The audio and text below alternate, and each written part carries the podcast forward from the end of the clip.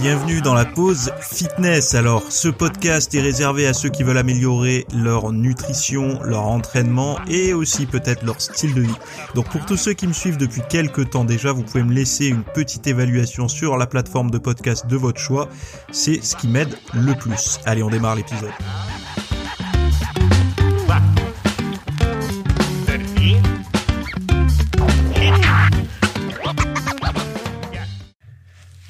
Salut à tous, j'espère que vous allez bien. Nouvel épisode aujourd'hui, on va parler de sport mental, euh, de santé du foie, de perturbateurs endocriniens cachés. Euh, on va parler aussi de confiance en soi, mais d'une manière euh, nouvelle, nouvelle en tout cas d'une manière différente, parce que ce sont des des, requêtes qui sont très souvent recherchées sur les, les thématiques de podcast enfin sur les sur les pas les thématiques, juste les, les comment on appelle ça ah ben j'aurais pu le, le, les fournisseurs, enfin les hébergeurs de podcasts, pardon. Et, euh, et le sujet est un peu mince hein, parce que ça évolue pas beaucoup euh, sur ce genre de choses, mis à part les contenus de développement personnel brut euh, qui, enfin qui sont pas terribles. Hein, faut dire ce qui est. Il n'y a pas beaucoup de, de littérature scientifique, d'études faites sur ce genre de sujet. Euh, enfin, il y en a beaucoup qui sont faites, mais il y en a pas beaucoup qui sont euh, débattues, expliquées dans les dans les contenus divers et variés d'Internet. Voilà. Donc, euh, bah, le premier sujet, euh, c'est justement avoir confiance en soi et dire non à une invitation. Euh, ça serait quelque chose de, de, de moins grave qu'on ne le pense en fait. Et d'ailleurs, en parlant de confiance en soi, euh, allez voir le, contenu que j'ai fait, je vous l'ai mis en description là sur euh, sur la plateforme de podcast n'importe où vous êtes, vous trouverez le lien. C'est digestion, savoir faire feu de tout bois. Euh, donc si vous voulez avoir une, une confiance en vous euh, inébranlable face à des brocolis, à une tartiflette, une raclette, à du foie gras, etc. et de pas être dérangé au niveau digestif, allez voir ça. Euh, c'est un cours assez détaillé sur ce qui fait qu'une personne est capable de manger un peu ce qu'elle veut euh, sans être dérangée, mais surtout être capable d'en tirer de l'énergie, de l'énergie, euh, de à réussir à, à, utiliser, à décapsuler l'énergie contenue dans les aliments et et à s'en servir au quotidien pour euh, pour être euh, plein de ressources. Parce que vous avez tous vu euh, des personnes qui ont des, des, des physiques plutôt en forme, plutôt minces, qui s'alimentent plutôt bien, plutôt bio, même certains végétariens, etc. Et qui sont euh, mous, euh, mous, comme de la pâte à modeler. Ils ont aucune énergie, aucune vitalité.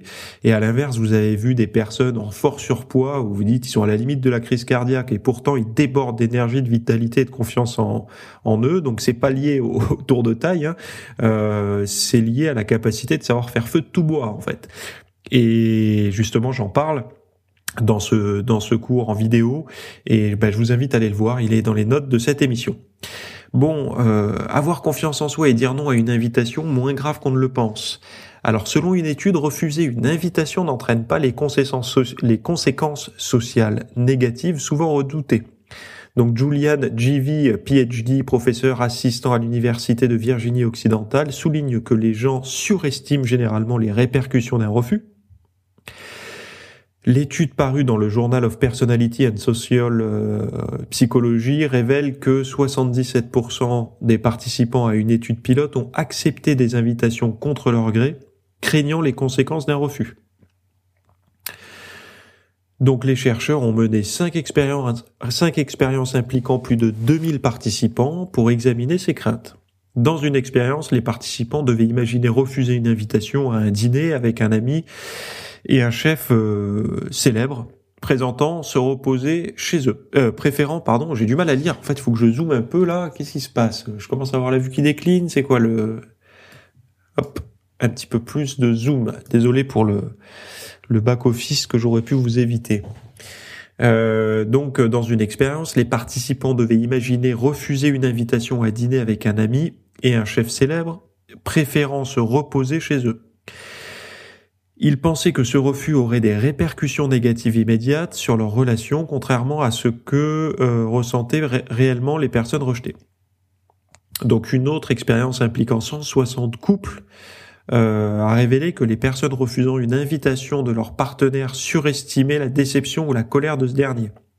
Les résultats suggèrent que les gens surestiment systématiquement l'impact négatif d'un refus d'invitation, même dans des relations de longue date.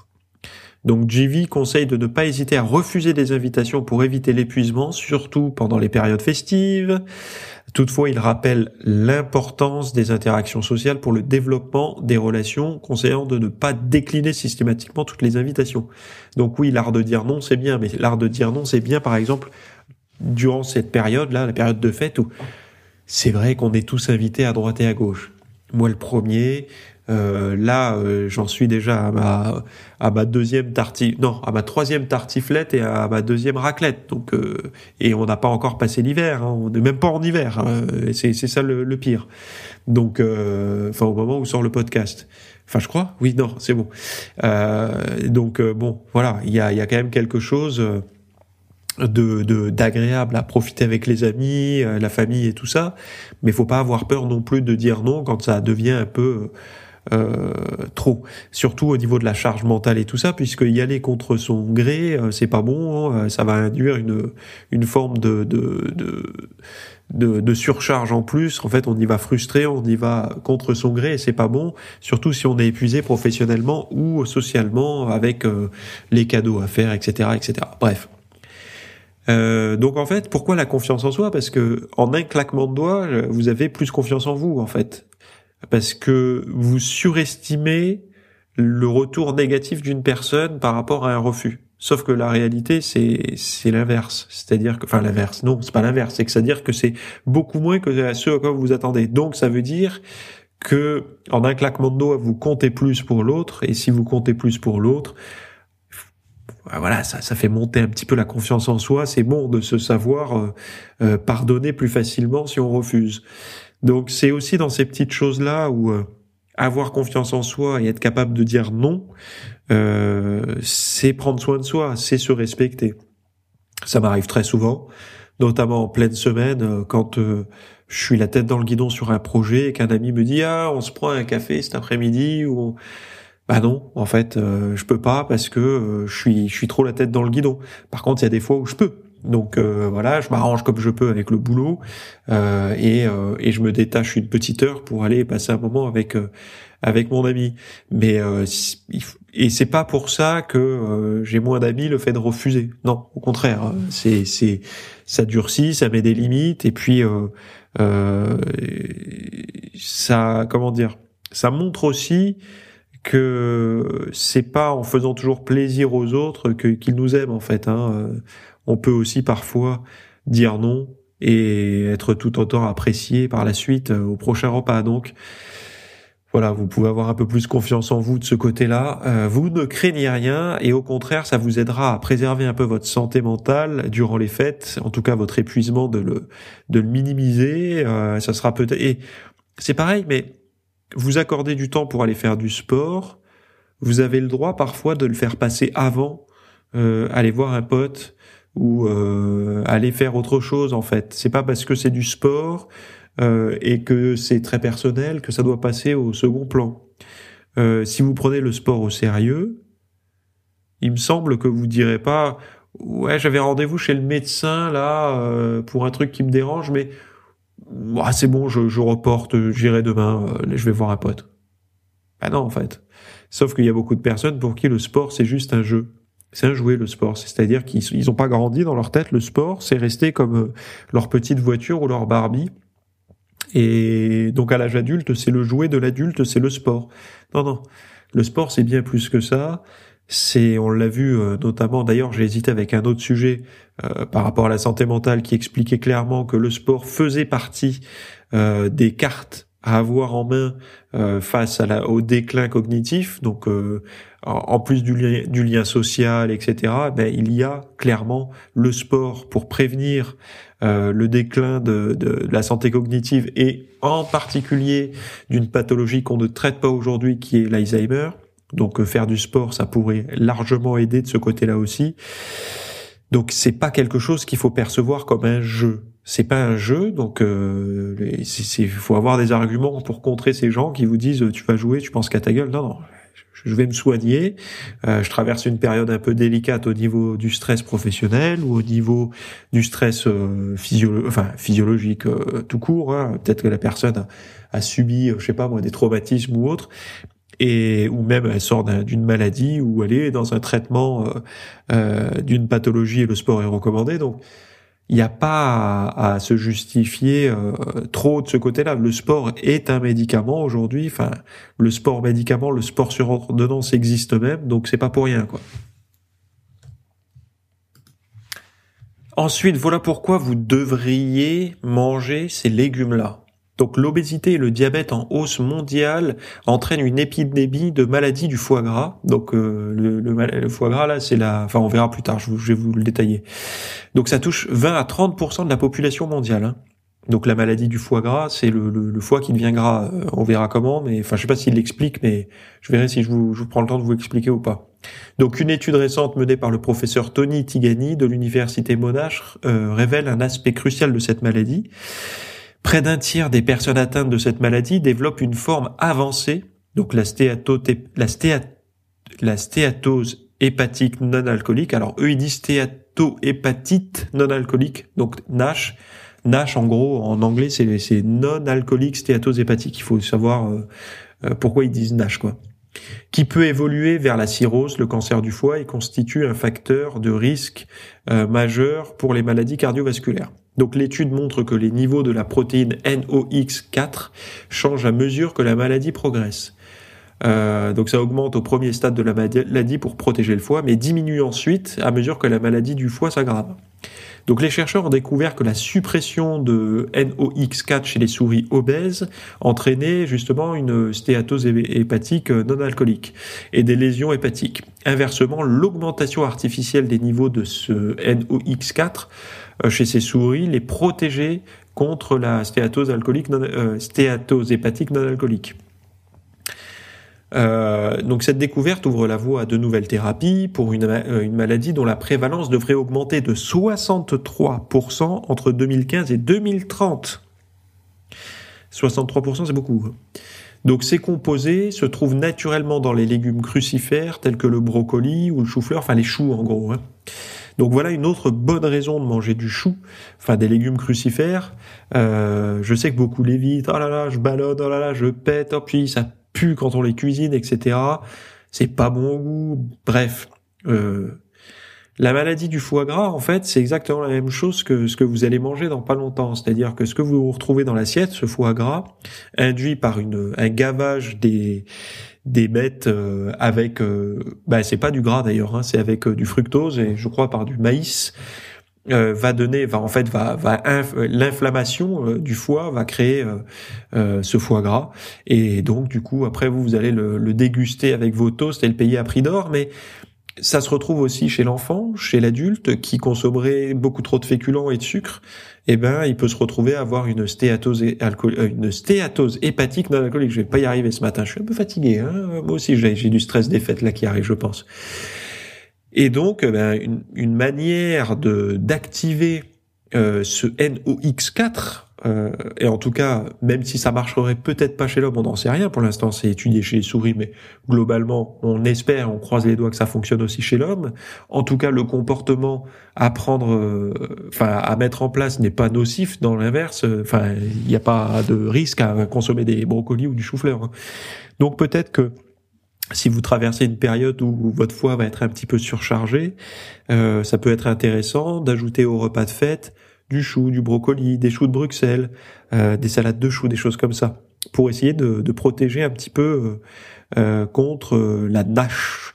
Et ben même, j'avais vu que l'augmentation, je crois que la dose minimum santé, c'était 75 grammes par jour de légumes crucifères pour un, autre sujet d'ailleurs que j'avais étudié il y a pas longtemps. Donc euh, essayer d'ajouter un des repas de la journée une forme de, de, de, légumes crucifères, euh, que ça soit sous forme crue en salade ou cuit en, en, en, plat, ça peut être ou en soupe même. Si vous avez du mal, mettez-le dans vos soupes. Euh, vous le mettez pas en, cuisson longue, hein, mais en cuisson courte. Euh, et puis vous le faites en soupe, c'est super bon. Il y a une, il y a une soupe américaine très populaire enfin très populaire, j'en sais rien, je vis pas là-bas, mais en tout cas très populaire dans l'inconscient euh, en France, quand on observe un peu les plats euh, typiques des États-Unis, c'est la soupe de brocoli au cheddar. Alors je sais pas si ceux qui vivent au Canada ou aux États-Unis et qui m'écoutent pourraient en témoigner. Est-ce que vous avez vu beaucoup de soupe de brocoli au cheddar? Euh, Alors j'ai regardé la recette.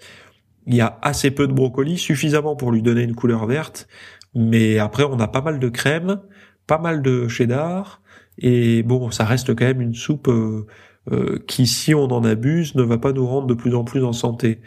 Euh, par contre, vous pouvez faire une version beaucoup mieux avec des ratios plus importants, plus intéressants, pardon, de brocoli chez vous, quoi. Le cheddar, si vous prenez du cheddar, du vrai cheddar, hein, pas du fromage carré hamburger, hein, mais du vrai cheddar, c'est pas si mauvais que ça au goût. C'est, ça reste un aliment quand même euh, que je ne déconseille pas, euh, même si c'est riche en sel, graisse saturée.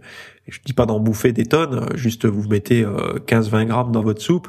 Ça, ça, ça, peut faire l'affaire, ça va lui donner un petit peu de goût, ça, vous évitera de rajouter du sel en excès et ça apportera peut-être un petit peu aussi de, de probiotiques en fonction de, de la, du fromage que vous utilisez. Bref, euh, pourquoi je raconte tout ça? Oui, parce que le brocoli peut être utilisé euh, sous diverses manières, pareil pour le chou-fleur, euh, et c'est quelque chose que vous devriez essayer d'intégrer à votre approche alimentaire, surtout durant les fêtes. Et si vous avez des gaz après avoir mangé des brocolis, c'est que vous n'arrivez pas à faire feu de tout bois. Et je vous renvoie au lien, au premier lien que j'ai cité dans cet épisode, à savoir comment faire feu de tout bois avec une bonne digestion. Et vous avez le lien dans les notes de l'émission. Bon, je continue. Euh, on va s'intéresser à vous, mesdames, mais aussi à vous, messieurs, puisque vous avez peut-être des mesdames à côté de vous, et donc vous avez peut-être envie de les aider et de pas les voir malades trop rapidement non plus. Donc, les produits menstruels, une source insoupçonnée d'exposition aux produits chimiques. Donc, une récente, euh, une, étude récente publiée dans BJOG, BJOG, un International Journal of Obstetrics pourquoi je me lance à chaque fois là-dedans? En gynécologie met en lumière la présence de divers euh, produits chimiques dans les produits menstruels. Donc cette revue systématique menée par euh, Johanna Marokin et son équipe a examiné 15 articles publiés au cours des dix dernières années pour évaluer l'exposition aux produits chimiques environnementaux à travers l'utilisation de tampons et de serviettes hygiéniques. L'étude révèle que les tissus vaginaux et vulvaires, hautement perméables, absorbent les produits chimiques sans métabolisation préalable.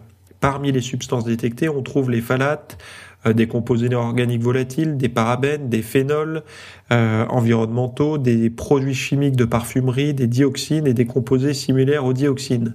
Ces produits chimiques sont connus pour être des perturbateurs endocriniens et peuvent avoir un impact significatif sur la santé reproductive des femmes. L'étude souligne également des lacunes dans la recherche, notamment l'absence d'études sur des produits menstruels plus récents, comme les sous-vêtements menstruels et les coupes menstruelles.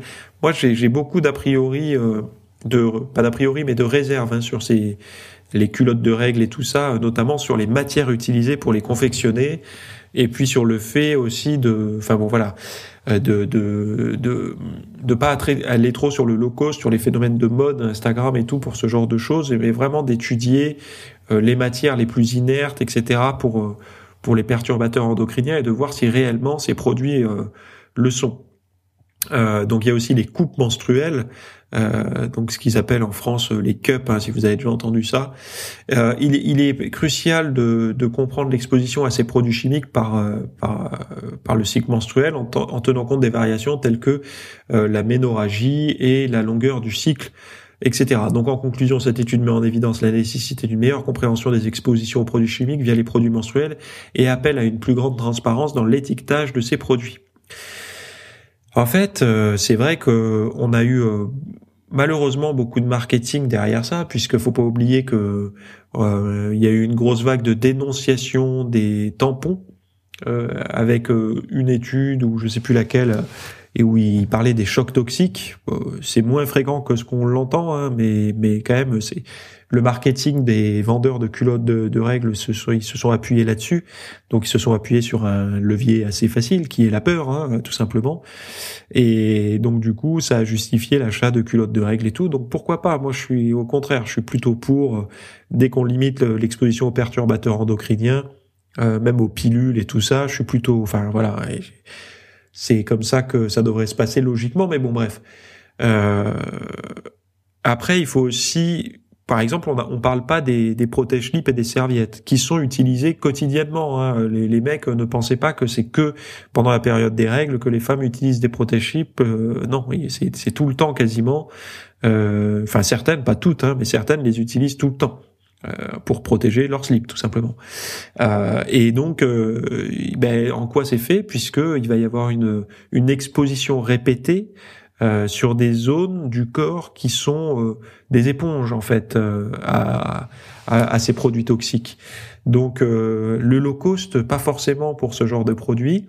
Ne râlez pas messieurs quand vous voyez que ça coûte cher ce genre de de comment de produits sanitaires on va dire sur la liste de courses, si euh, votre femme veut en prendre de meilleure qualité parce que des meilleurs matériaux, euh, ne lui gueulez pas dessus. C'est c'est comme si vous on vous disait est-ce que tu as envie de te mettre sur le le le le, le, bout de du bon t'as compris euh, un truc qui t'envoie des, des des saloperies à longueur de journée. Tu vas me dire non.